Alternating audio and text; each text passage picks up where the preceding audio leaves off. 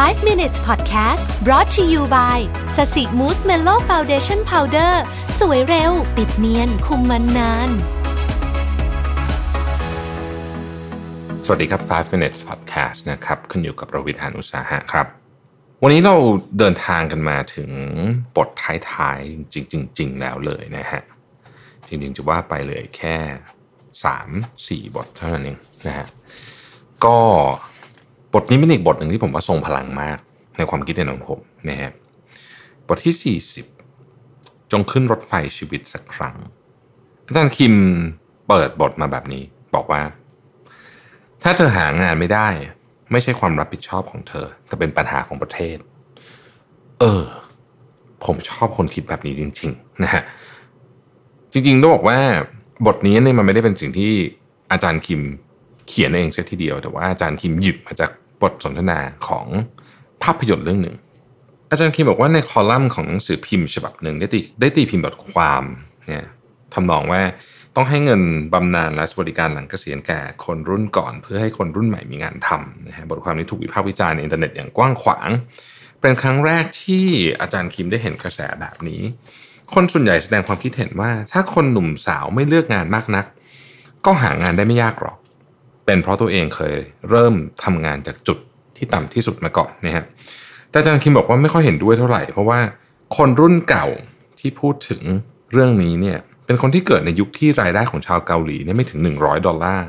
จึงก้มหน้าก้มตาทำงานที่หาได้แต่ยุคสมัยที่สาวบ้านนอกต้องเดินทางเข้ากรุงเพื่อมาทำงานเป็นแม่บ้านเพื่อลดภาระปากท้องของครอบครัวนั่นน่ะคือสมัยนั้นนะ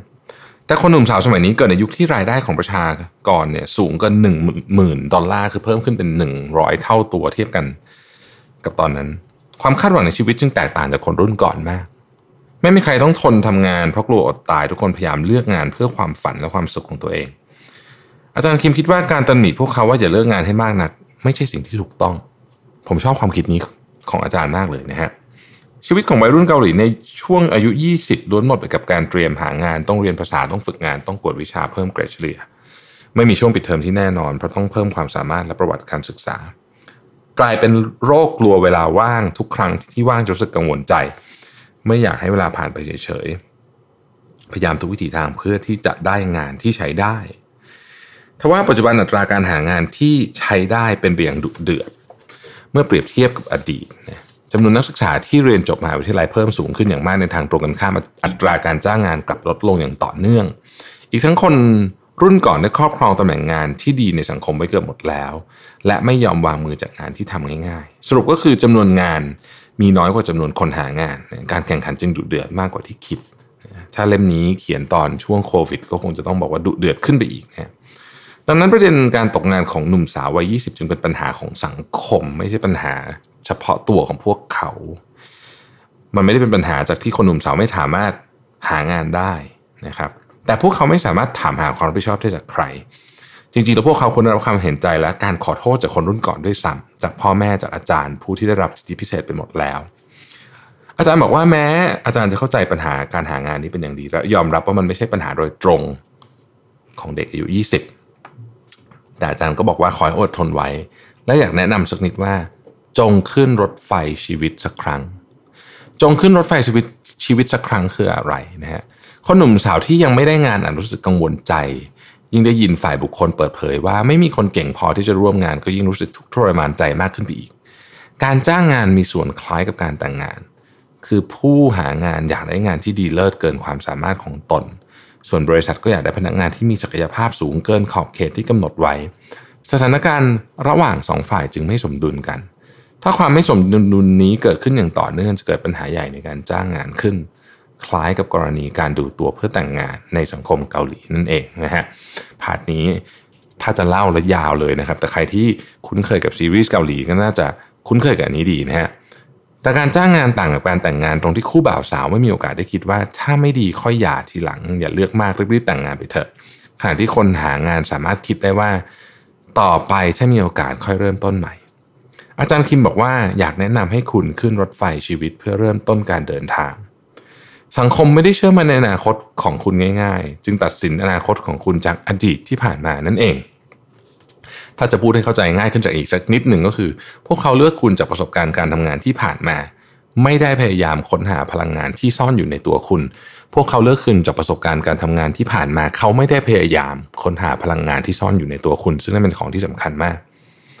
พวกเขาอยากได้คนที่ทำงานเป็นจริงๆไม่ใช่คนที่มีรายการความสามารถยาวเหยียดแต่ทำอะไรไม่เป็นเลยดังนั้นผมจะคิดว่าการสะสมประสบการณ์ทำงานจากบริษัทน้อยใหญ่น่าจะมีประโยชน์มากกว่ารายการความสามารถที่เขียนขึ้นเพื่อยืนยันว่าคุณเป็นคนเก่งที่มีพลังซ่อนอยู่อย่างมากมายและน่าจะดีกว่าการเรียนพิเศษภาษาอังกฤษเพื่อสะสมคะแนนสอบโทอีกซะอีก